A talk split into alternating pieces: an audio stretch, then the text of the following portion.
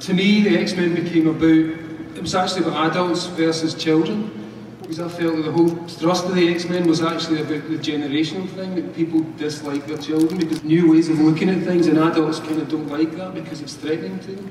So I saw the X Men as being about that, and basically that's where we took it in that direction. Basically, about the war between adults and youth.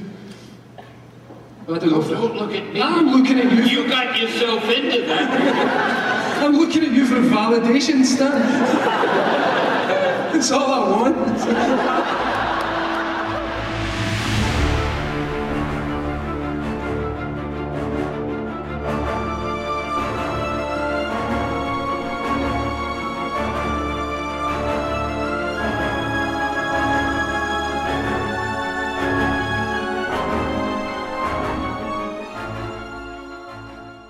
Welcome to E for Evolution, examining Grant Morrison's X Men. We are your hosts. I'm Perry.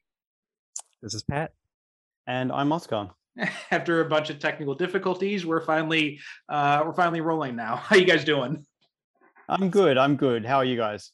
Pretty good. Uh, all right.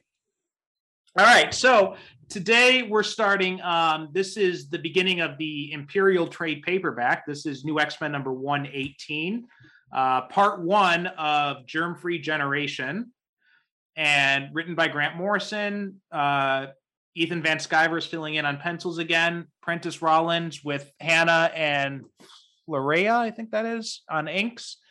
Comicraft is doing the letters. Hi-Fi Designs doing the colors. Pete Franco's assistant editor. Mark Powers the editor. Joe Quesada, editor in chief, and Bill Jemas, president.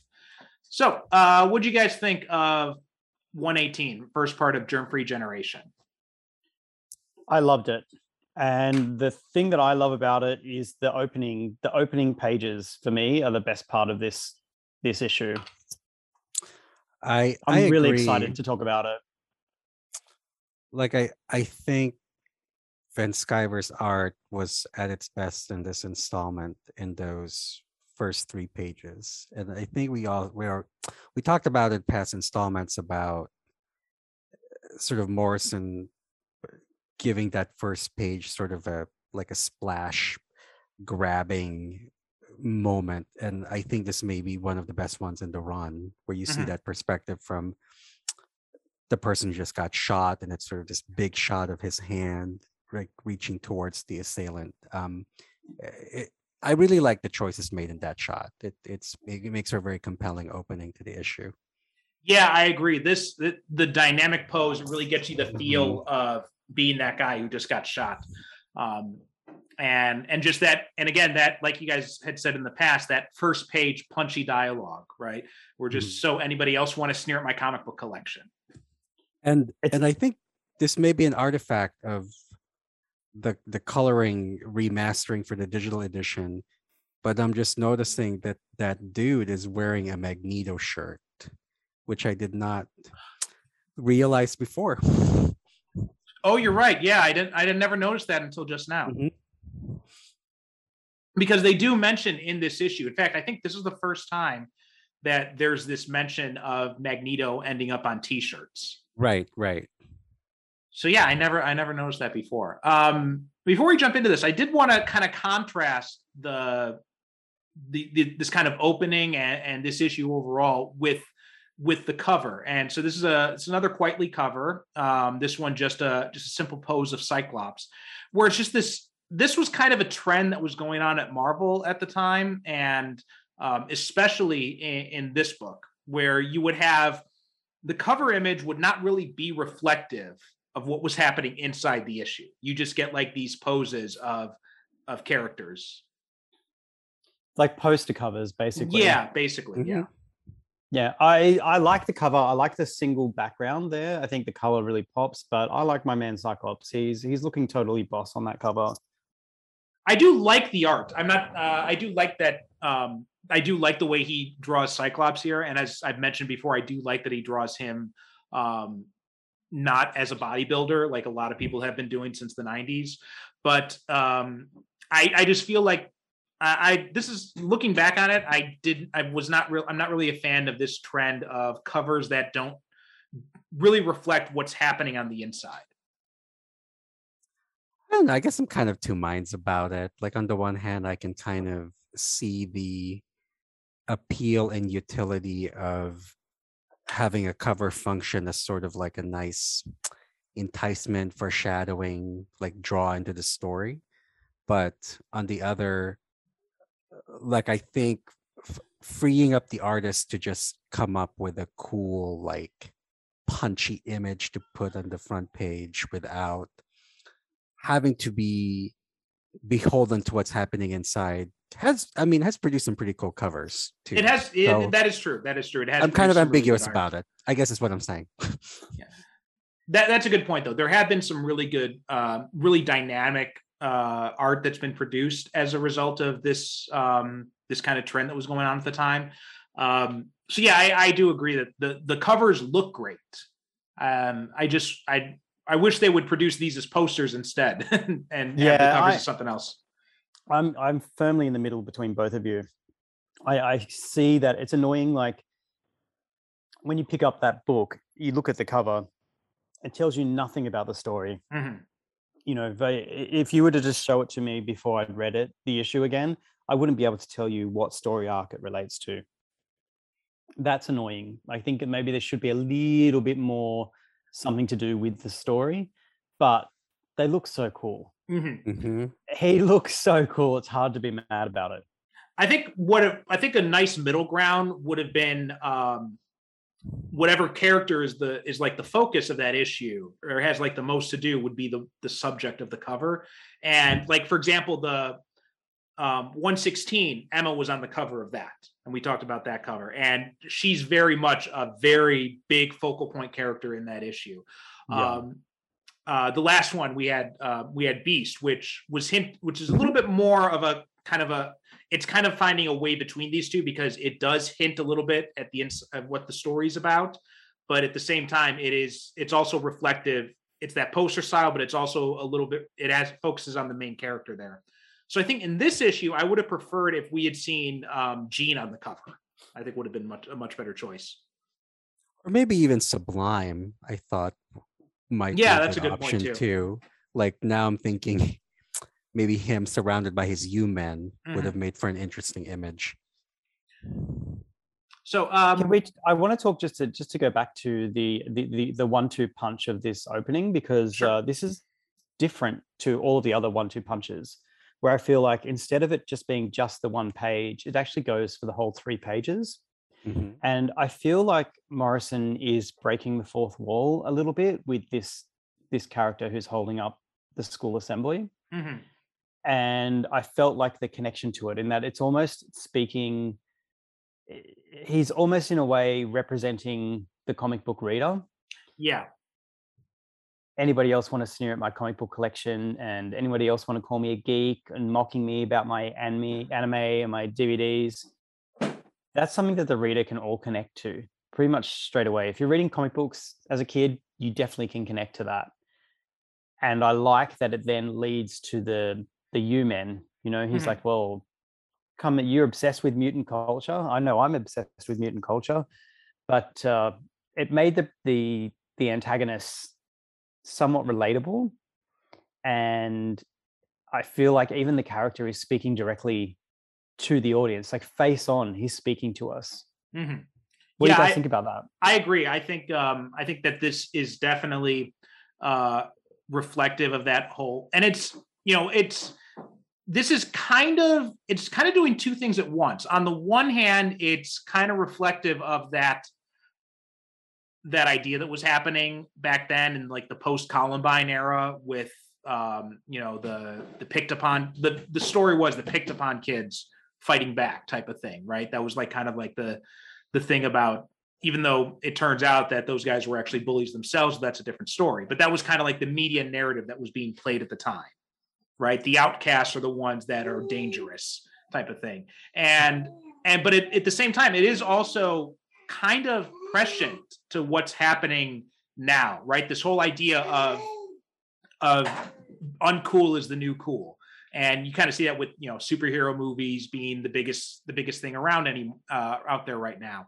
and um video games and all that kind of stuff. Like all this stuff that used to be anime, you know, all this stuff that people used to do and not tell any of their friends about. It's now mainstream.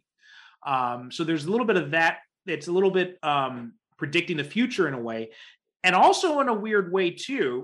It's this kind of almost the resentment that they're now the cool thing, which you see a lot in like the the comics gate thing or the or the um the gamergate stuff with like these you know this kind of this almost like violent reaction as well Yeah, like I I guess that's the thread of it that I kind of picked up on where it seems like Morrison is depicting an incel. I think Mhm. before there was there was even a, such a thing exactly yeah called an incel.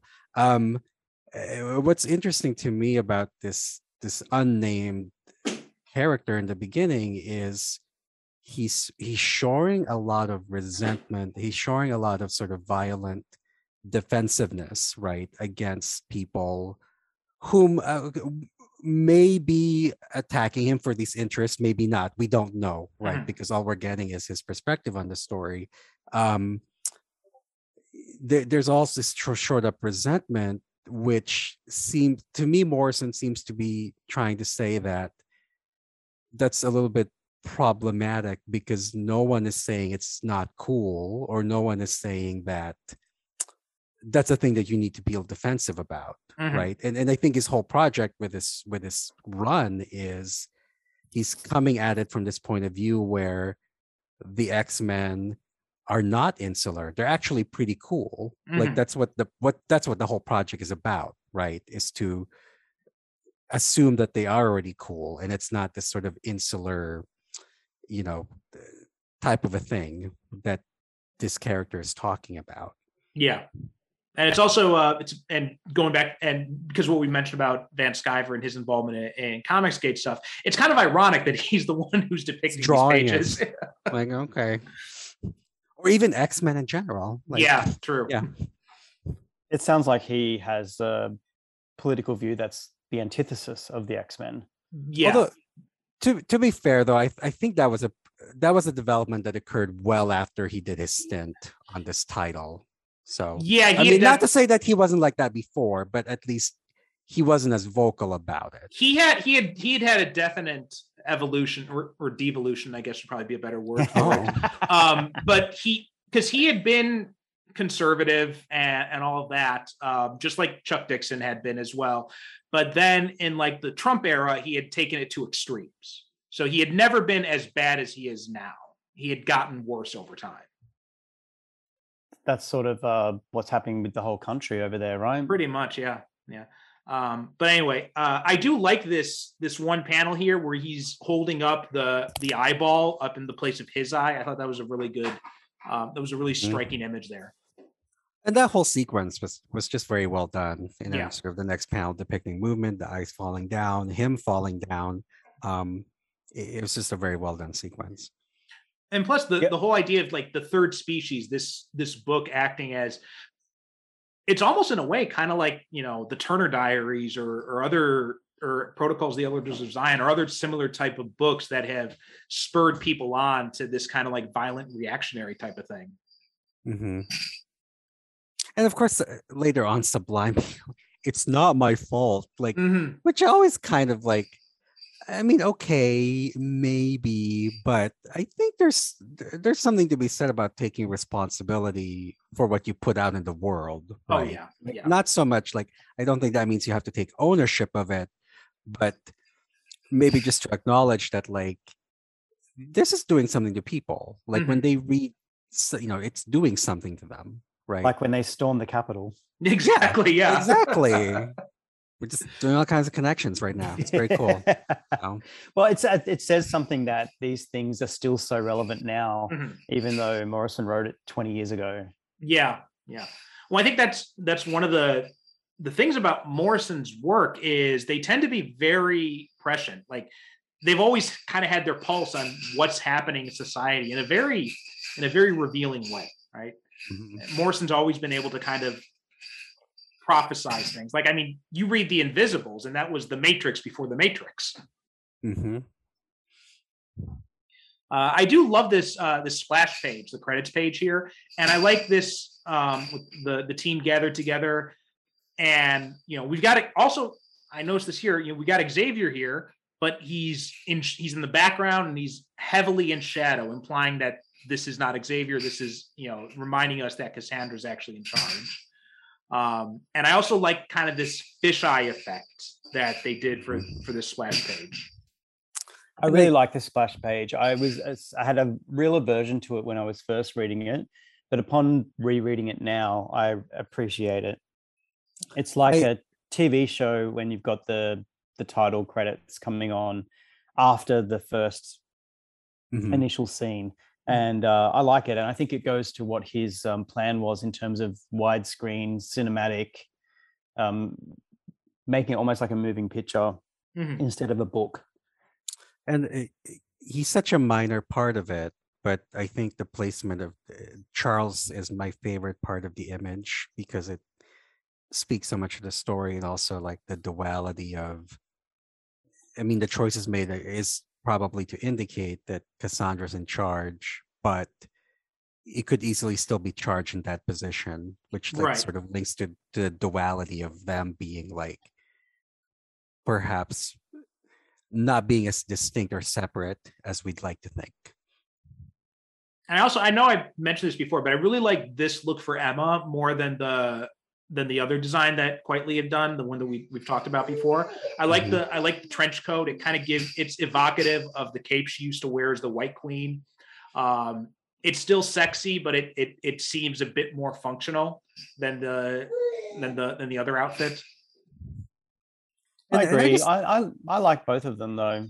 I like the absurdity of the other one, and I like that this one looks a little bit more functional. It sort of fits in with the um the whole idea of that they're not wearing spandex and crazy costumes.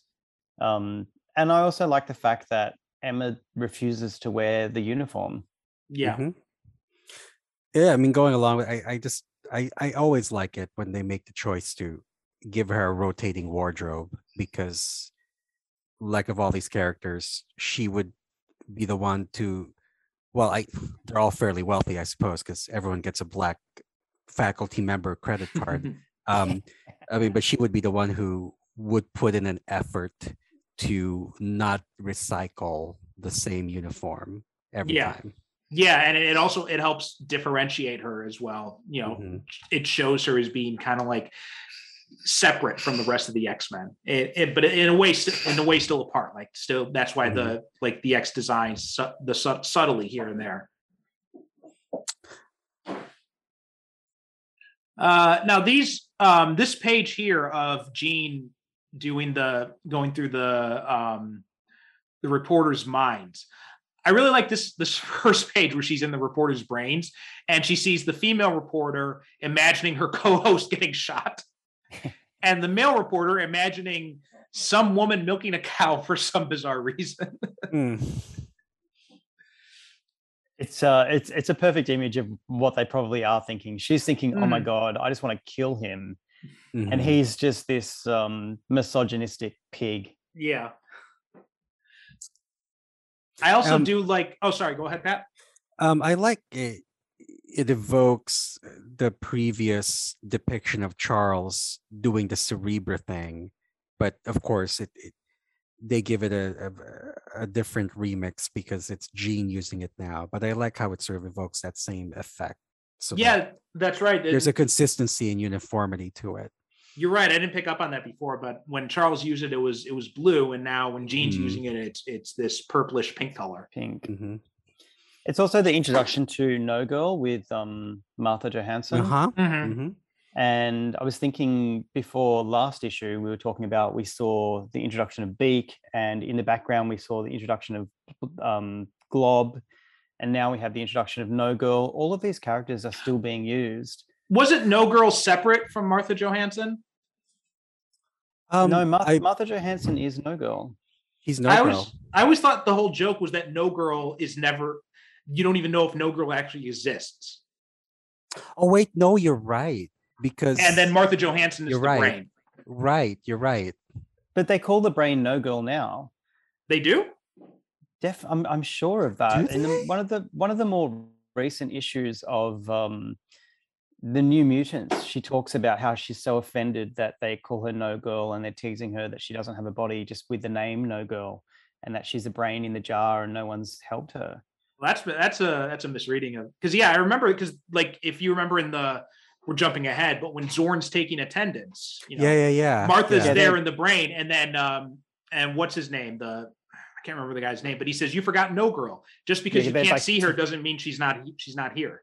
It's like they're teasing Zorn there. I Right. have to go. yeah. We'll have to reread it as I get back to it. But I'm definitely I'll, a bit of homework for me. I'll find out what the New Mutants issue is to to pass it on to you guys. so you It's can- isn't that interesting? Like, what do they call that? Is it the Mandela effect, where where where there's a thing that's yeah. not real, and then because you're right, like I think they're supposed to be distinct because there is that floating brain character, but then there was this other thing in in that arc where it became a running gag that Mhm. there's this person called No Girl, and everyone is reacting to her, and they're all in on the joke. But is it a joke?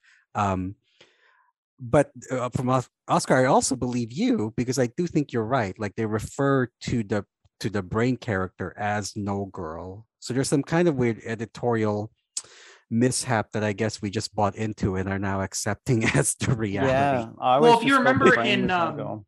If you remember in uh, after Morrison's run, Chuck Austen came in to do a two-parter, and he said Mhm. that he had this scene with um, them discovering that Cassandra Nova had escaped from her cell, even though she Right. had never been in a cell. She was put in a in the In a, in a box. in, in a new body. She was put in the Yeah. body of, of stuff, and then Mhm. made to think she was Ernst. Right, right. And then later, people had forgotten about that, and I think they made Ernst a different character as well. And then you know, Mhm. obviously the whole Zorn stuff too. That's We're but getting it- ahead of ourselves. but, Yeah, yeah. Um, the the point is, there's so many little background characters. Like the this run is so rich Mhm. that the background characters are still being used now. yeah, yeah. I mean, speaking of first appearances, I believe this is also the first time we see the Stepford Cuckoos as well. Yes, yeah. This is. I think we may have seen them in the background or something, but this is the first time we actually see them. Really, Mhm. they become like some. They ha- play some minor role in the story. I also like, you know, going back to the comparison between Jean and Charles. I like how you know when you know Charles is in Cerebro, it's his focus is 100% on that. Jean's in Cerebro, you know, her legs are crossed, she's eating chips as she's doing Yeah. it, just Um, like she's watching TV. hmm Well, and and Charles had a more, at least when we saw him using it, it was a very macro view, right? Like Mhm. he's looking at the whole world. Oh, look, there's all these mutants popping up. But Jean is like sort of hyper focused on these reporters yeah. and what they're thinking. I also do love the fact that she spent so much time in the reporter's brain that he- she's even talking like them at the end. Like this is Jean Grey at the Xavier Institute. Mm. Yeah. Did you guys do you guys know much about the uh, hidden messages within the art of this issue? Yeah, yeah. He put sex on one of the panels for It's Yeah. on, apparently it's on he tried to do it on every Mhm, page. So it's on more than just one of the panels. But mhm. I like that. I think that's quite a like a fun little uh tidbit that people should think of Mhm. when they're reading it. Some subliminal thing, perhaps, like as if It it as is if a we needed bit that. if you look um when she's in Cerebro, Mhm. um and her head's over the top of it, all the little thought bubbles in the bottom left hand corner, it comes out and sort of you can make the S, the E, and then a little bit of the X. Apparently, editorial caught some of them, Ah, but not Oh, but not all of them. So there is definitely some on every page. hmm. Some that got oh, I see. Yeah, here, here's here's the S, here's the E. Yeah. Interesting. Yep. I, I remember that. I remember them talking about it. I completely forgotten about that. that but now that you mentioned that, I just It's a fun back- little um little thing to do while you're looking through the the issue. I think. Did you guys, uh, you know, kind of a tangent? Do you guys remember the original cover of uh, the Little Mermaid? Little Mermaid? The, is that with the- the, penis? That's exactly on the, penis castle in the background? Yeah. Oh, mhm. So good. uh, It's a really cool thing to do if you want to be like fuck you to your Mm-hmm. boss and never never work again. Because if it actually gets through, then uh, you know you're done for. But it's also pretty cool if, if it's never discovered. Yeah. Yeah. And in, in later versions of that, they did eliminate that because people had been talking about it so much. So Mhm. funny. Uh, all right. So then we get um, we get Logan here. I love this close up of Logan on the bike here. Like I, I just love the way that Van Sciver drew drew his features and and the wind blowing through his hair here. Mhm. and also the the juxtaposition of of him riding as as Jean's head is right over there, communicating with him telepathically. Again, a nice way of reinterpreting telepathy as opposed to the usual just having thought bubbles floating around. Mhm.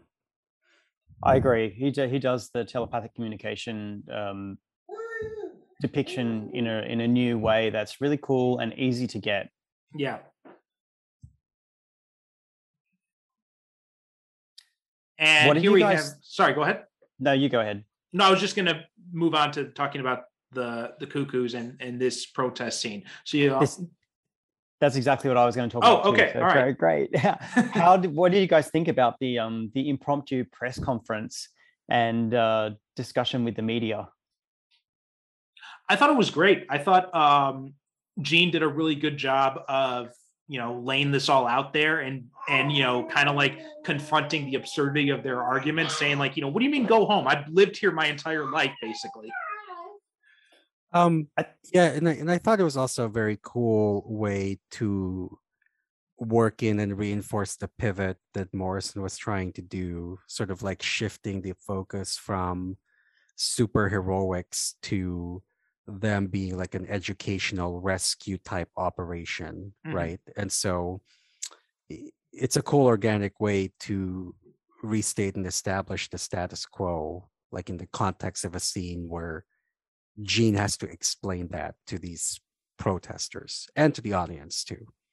Yeah, It's the first time they um they describe themselves as a volunteer rescue and emergency organization rather than Mhm. some kind of paramili- paramilitary operation.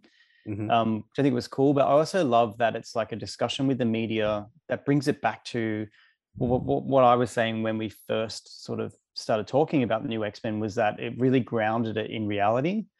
You know, if there wasn't the X Men and there was a mutant school in New York, there would be media camped outside the front wanting to get a soundbite from them, and they would have to have media training and and talk to the press. Mhm. yeah.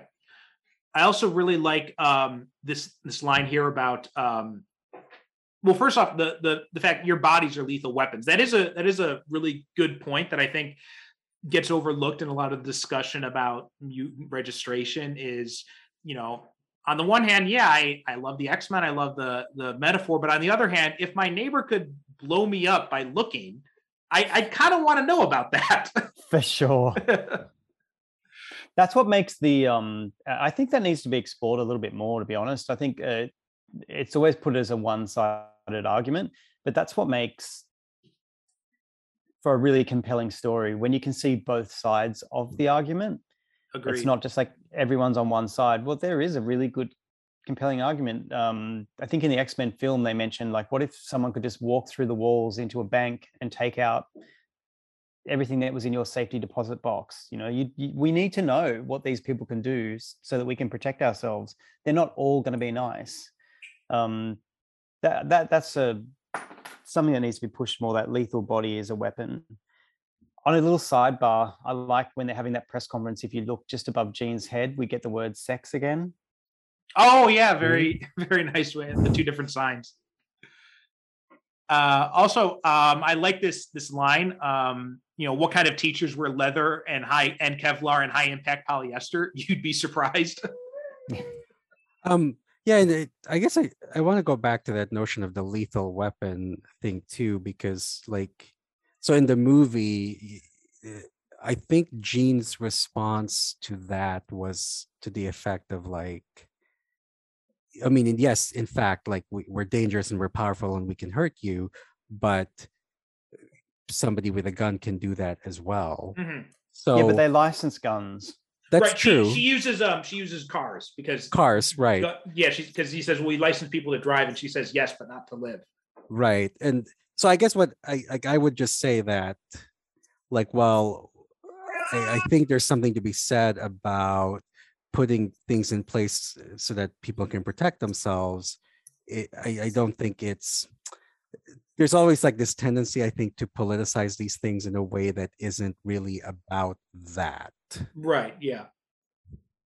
And in fact, I think that actually would be an interesting way to explore it. Is instead of is explore the metaphor of mutant powers in line with like gun registration or something like that. I think that would be a really interesting way to that that'd make for an interesting story to Do you think this has been explored in the the first Civil War crossover? somewhat kind of, but it was done in a like everything about that was just very ham-fisted. So I, that True. was the exact description i was going to use um, because it's a mark millar comic Mhm, yeah. Uh, and also, we had another reference to um, uh, Eve of Destruction here, right? Genoshan mutants tried to start a war with the rest of the world. Mhm. Uh, again, those these just little no, these little nods to classic continuity, which you know everybody, all the detractors at the time said Morrison didn't never paid attention to any other X Men comics, but clearly he did if you just read between the lines. Yeah, and it's it doesn't we don't need to go into um, the Eve of Destruction and, and and all the background of Genosha. All you need Right. to know is there were some mutants that, that attacked people. That's all we need to know. And I also love Um, Emma's unorthodox teaching style, right? Learning how to um, how to implant erotic images.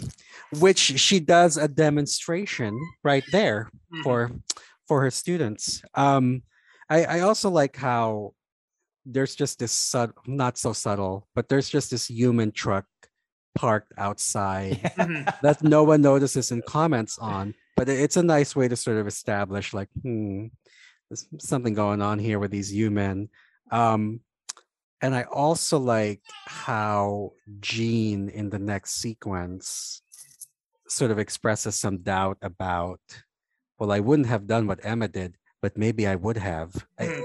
It's this nice little like um sort of back and forth between them Right. Yeah. She well, she yeah, she says she's like, I wanted to do that, but you know, it was wrong. And then she's questions like, well, it? wasn't it? Because you know, she didn't hurt them, right? I mean, if Right? Mm-hmm. anything, she gave them the best orgasm they ever had. Indeed, indeed. It was a And big im- a big push with the um the sex in the comics as well, Mhm. right? It's the 1st time Mhm. that we had used well, I had seen them use telepathy to beat an opponent by making them all have a big spontaneous orgasm in front of each other out in public. That's um that's pretty raunchy. Yeah. This, is this maybe like the first sort of mainstream superhero book that actually depicted an orgasm? I mean, that list would be very low. I feel like. Probably, yeah. I imagine so. I imagine so. at least as at least when you're talking about the the mainstream Marvel and DC stuff. Like you Right, get into right, of course. get in some of the Max or the Vertigo stuff, that's a different story. hmm but but yeah yeah um and and also i love this line too that they'll they'll wake up feeling utterly ashamed of themselves So, Yeah. it's good. So we it- need to see more of it. More orgasms in comics, please. more orgasms Yes. in comics yes. Um. Oh, and, and see it. It- I- And I like this. They're maintaining the rules here because she had to be not in diamond form to do that, yeah which Yeah. they've started playing fast and loose with later on. yeah This uh, issue was also. sorry Go ahead. No, you go ahead. i was just going to mention about the the this scene here where where beast is kind of unconsciously drawing the x on the sheets i really like the how they work that in there Is he? I never know. I did Yeah. not realize that. We're- Oh, right there. Okay. Very cool. All right. I like this scene is sort of the introduction as well to um, that they're all having flu symptoms, but more more so Mhm. Magneto was right Mhm. iconography and uh, talking about Magneto on lunchboxes. And uh, I think that's a nice little, uh, it, it, it's talking about counterculture. And it reminded me of Kurt Cobain Mhm. and Mhm. Nirvana being on the cover of the Rolling Stone magazines wearing a shirt saying corporate magazines still suck, you know, and Magneto on lunchboxes, who would have thought? But then with the grunge movement where the alternative became the mainstream, that's mirrored here, right? Well, also it's this especially like the design they use for the Magneto shirts. Uh, especially, I'm not so sure if it's if it's as clear in this issue, but in, in later issues it becomes very clear. It's it's very much the the design of the of the Che of the Che Guevara shirts, Mhm. right? The exact same the exact Yeah. same style. Which Yep. you know, it, those shirts are produced by like what Hot Topic or something like that. Probably. the Um, but- antithesis of the what the symbolism is. Right, exactly. I, in fact, they probably should have done a scene or something, or had some mention that these shirts are being produced by, like, I don't know, some Trask subsidiary or something. makes sense. Um, maybe Roxon that they Yeah. seem to produce all the all the terrible things. Um, and I I think in the last episode we talked about like the the love triangle and how Morrison was going to sort of pivot from it, and we kind of see that here, Mhm. him starting to do that in, in this panel on that page where Jean sort of just comes out right and asks the question. Did you sleep with Emma in Hong Kong? And Scott gives Nope. a total, gives the worst answer Nope. ever. Yeah, No, I the didn't. best the No. best answer ever. She's The left, best me- worst left me answer. awake all night. Hmm. It's such a No. tease to the audience, right? You Yeah. know, she, she kept me awake all night.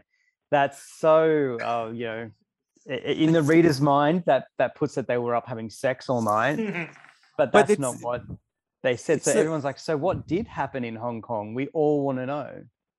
and it's such a Scott answer too, because you know he's giving it very like straight like it's just a factual. I, he kept, she kept me up all night, Mhm. right?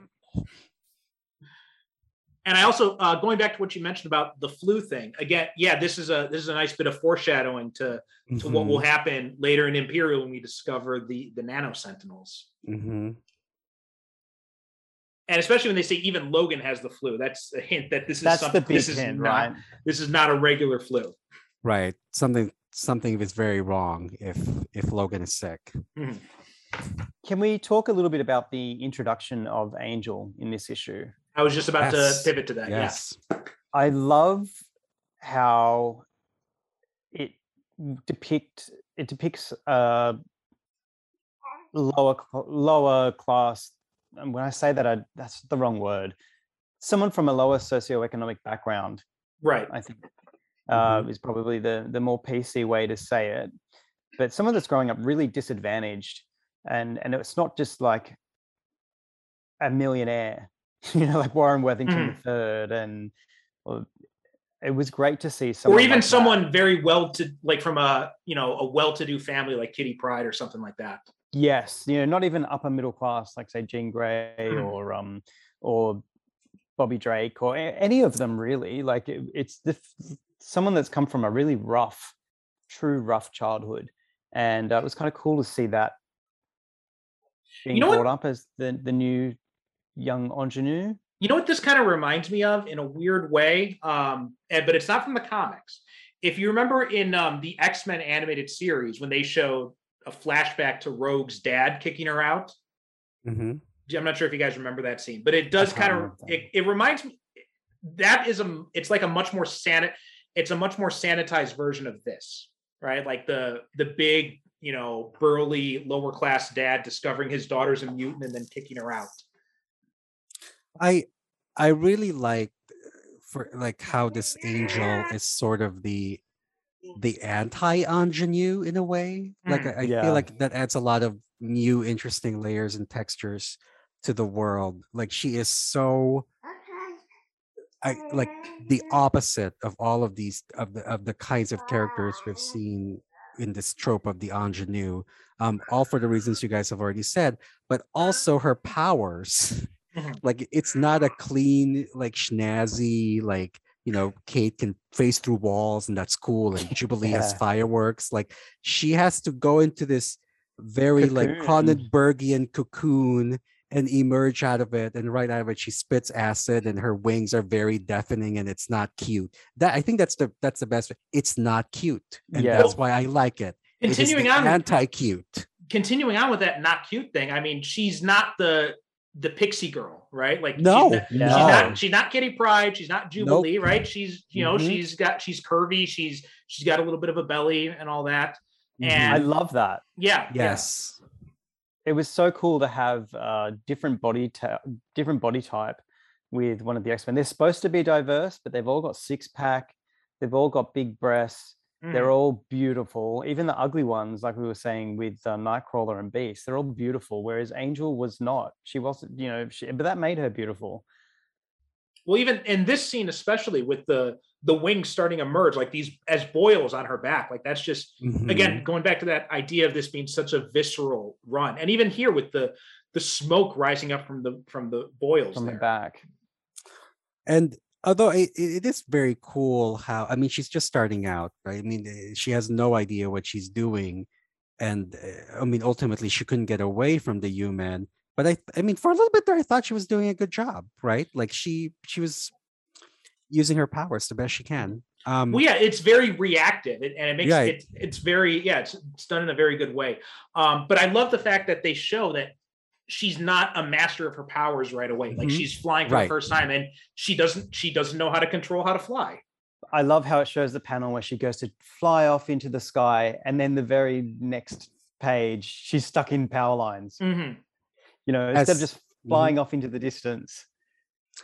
as i think we all would be I can imagine like Yeah, um and i- the the beautification is kind of interesting and i i don't really think this next uh, thing has any point at all but it, it's interesting how like in first class we this character is adopted and they also beautify i mean because she's zoe kravitz and- exactly.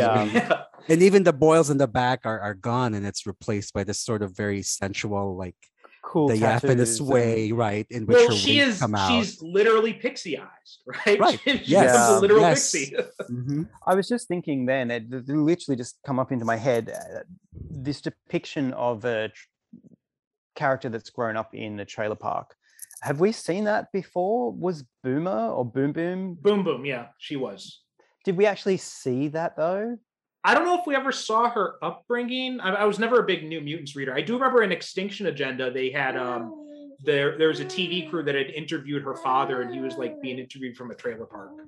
Yeah, I think in the issue where um Sabretooth gets loose and eviscerates Psylocke, Mhm. it's one of my favorite issues of X-Men actually. Um that he teases her about growing up in a trailer park. Yeah, it's always yeah. always alluded to, but here we actually see, you know, the alcoholic father, the derelict house, the abuse, the the fact that the mother's saying, "Well, she's he's not Angel's not your daughter anyway, so don't worry about it." Um, there's so much uh, to mine from just that one scene. It tells us a lot about Angel. Yes, yeah. and and now that you mentioned that I, I i think i also appreciate now more how this particular character she she's not going to be that kind of model minority person right she's got she's not going to be like the fine upstanding she's just like you except she's a mutant okay like Mhm. white picket fences and everything but it- it's okay because she's just like you Right. She's she's not coming from the Cosby show. No, she's not, which I I really appreciate, and th- I think another reason to really enjoy the sequence. And then uh, here we got the introduction. Well, not the introduction, but like the first real confrontation between Sublime and the X Men.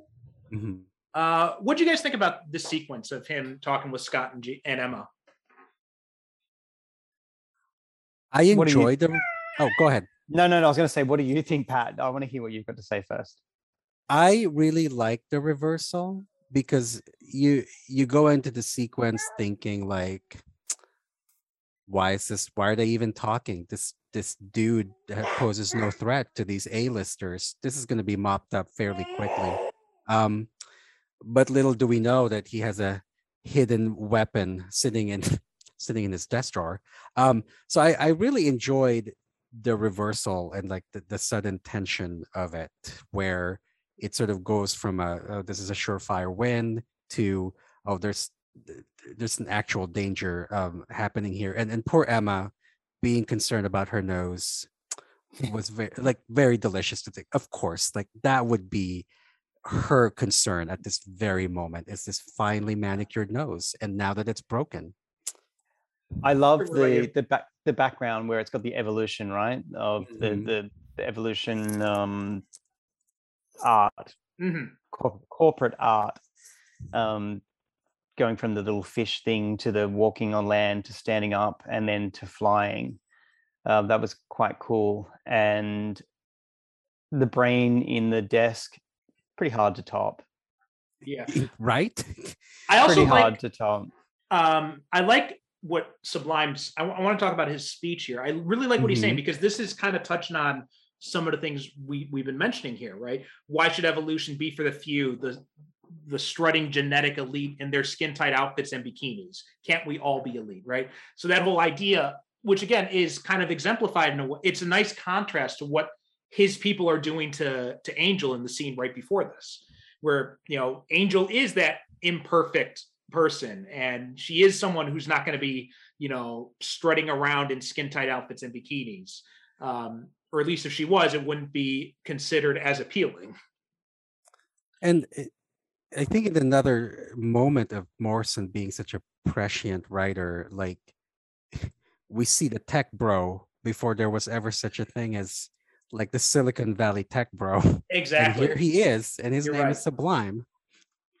you're absolutely right yeah i didn't even realize that but yeah he's very much this type of guy who you know believes um, you know we can use technology to make a better world you know it doesn't matter who we have to step on to get there Right. All that matters is that IPO, Mhm. right? Um, how we get there is irrelevant. And I think this kind of, and again, I'd mentioned this before when we talked about the annual, but this is one of the things that does kind of disappoint me about Sublime is that we didn't see more of this type of character here. Like eh, after this arc, he very quickly pivots into the, you know, we find out about the super virus stuff and all that. And I really wish we could have seen more of the the U-Men concept.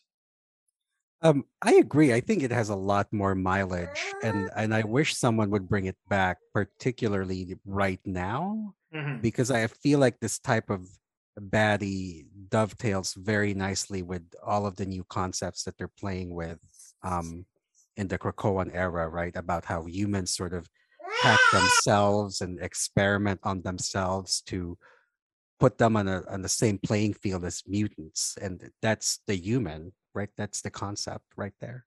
I think the U-Men have been used, haven't they? They were they were you know they were in a recent comic.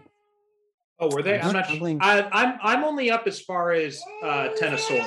I only just But- read that. that Oh, okay. They're they're they're featured as villains in the um Children of the Atom Are they? miniseries. Oh, okay. Yeah. I, Okay, I haven't alright. checked that out yet. Hmm. I don't think that's out in trade form yet.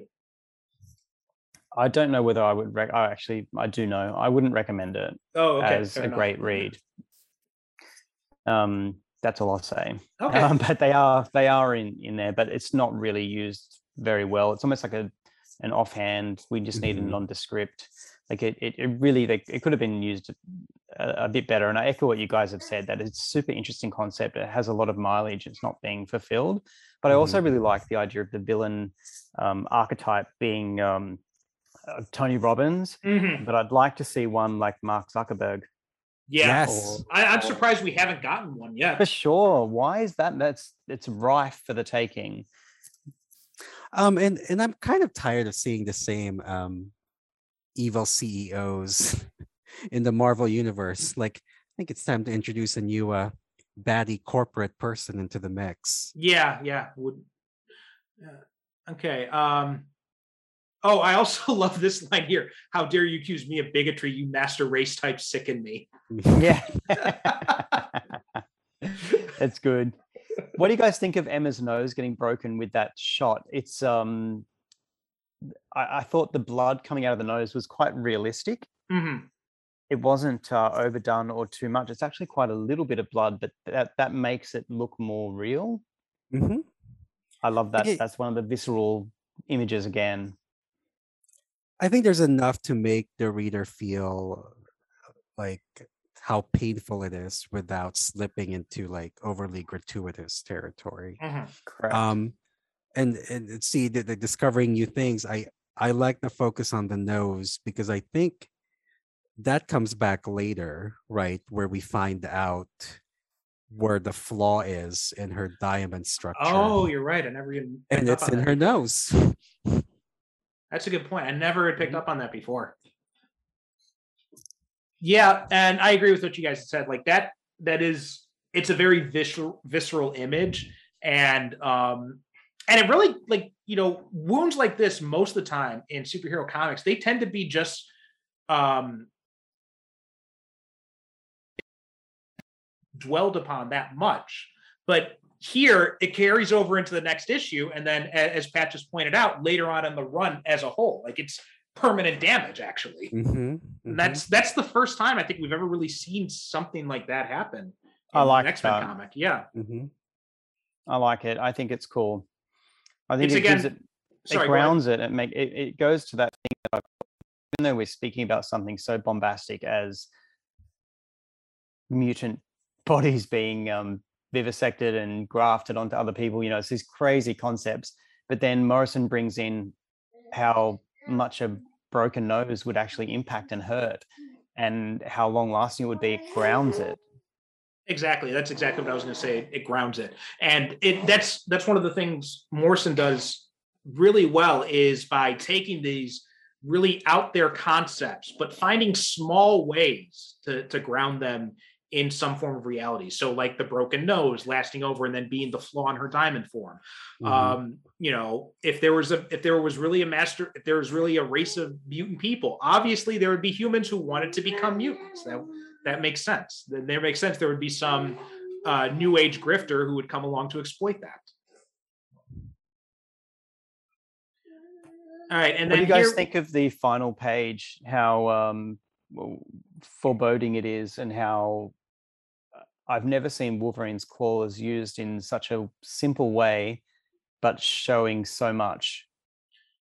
I agree. I was going to say the same thing. I really like. Uh, I mean, again, here, here we have again- again. Although I don't like the how they're drawing him like too much like Hugh Jackman, I do love this this panel of him sitting on the bike, Mhm. and then um, and and then this line, you know, Logan gives to Jean. He was like, "You just stay out of my mind for a while because you're not going to want to see what comes next."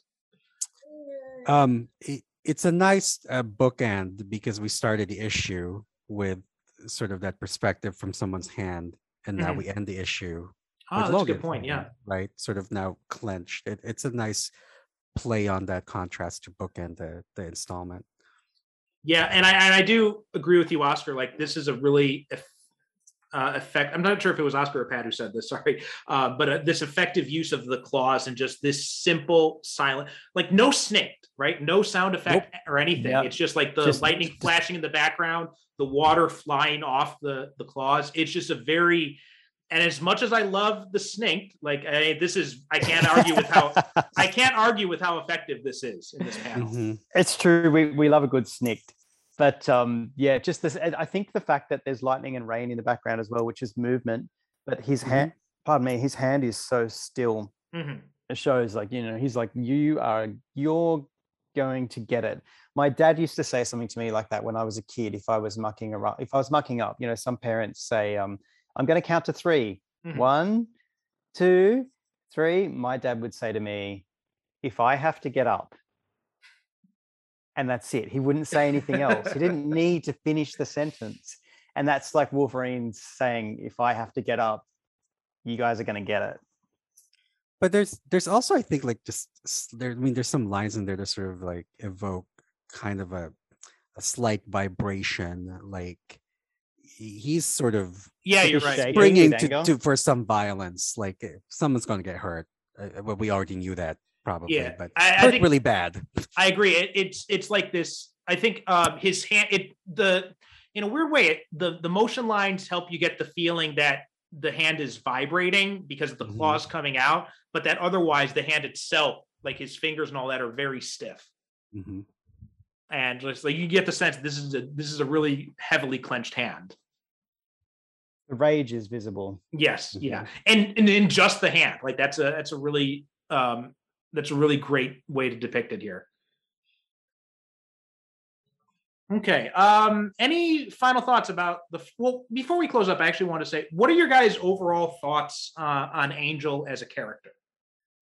Like beyond just the whole idea of her her conception and being this different type of mutant than we've seen before. Just overall, her character, what did you guys think think about her? Uh, Pat, you go first. Um, I really enjoyed her depiction. I thought her arc within uh, Morrison's run was very well done. Um, I, I really enjoyed her development from where we see her first to where she ends up at the end. Um, I do wish that other writers, uh, and Ed Brisson kind of did this recently in New Mutants, found a way to incorporate her, but I, I do wish other writers um, have been able to run with her and sort of elevate her profile. But uh, it could still happen, but I don't think it's happened yet. I, upon my first reading, re- I hated the character. I really, really, really didn't like her. I was still, you know, I was like, oh, I'd r- rather read stories about Husk and um, and Skin and the Generation X kids instead of this, you know, vile girl. But she was supposed to be unlikable, Mhm. and she was supposed to be, you know, the opposite of Jubilee, who you know everyone fell in love with straight away. But now, upon rereading, I, I'm liking that she's kind of the anti-hero of the students instead of the the lovable one. So I've I've appreciated her more now in my older age than I did when I was younger.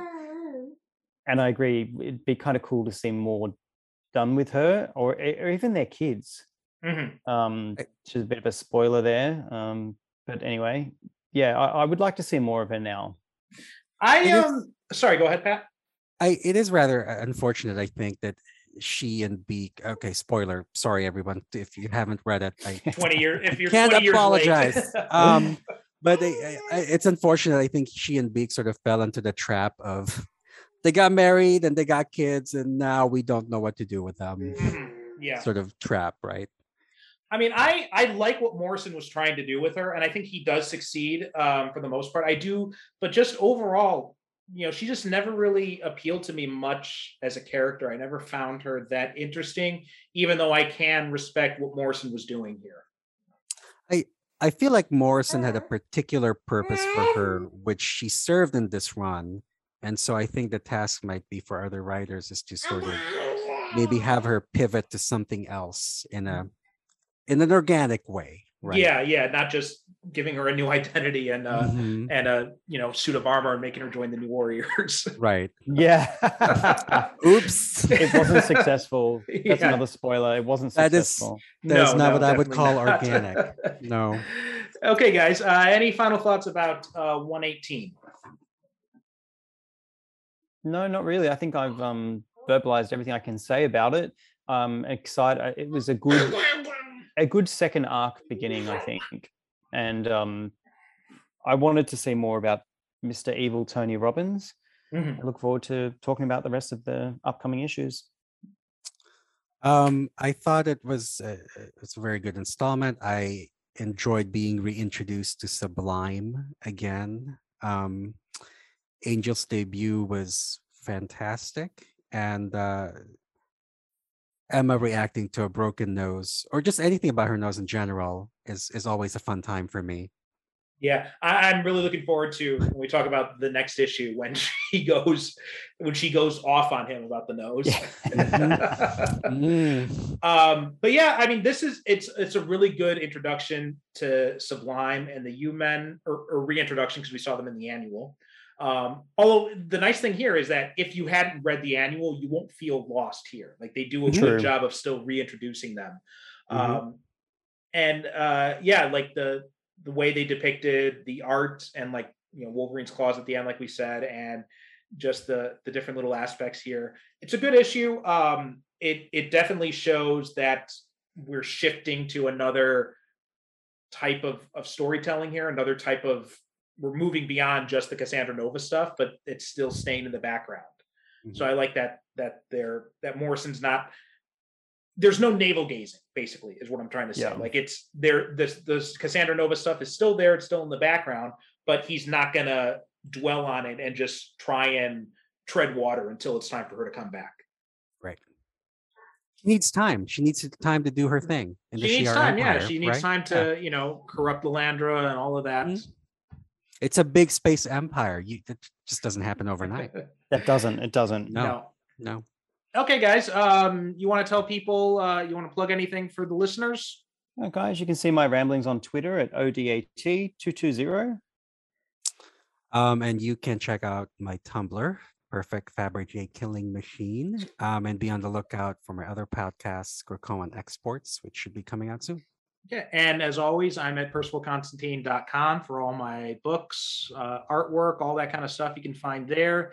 And um, for this show, eforevolution.transistor.fm, and we're at Morrison Xpod on both Twitter and Instagram. So please make sure to follow us there. And if you like the show, please give us a review, or you can also email us any comments you have, eforevolutionpodcast at gmail.com. Thanks so much for listening, and we'll be back next time to talk about uh, 119, part two of Germ Free Generation.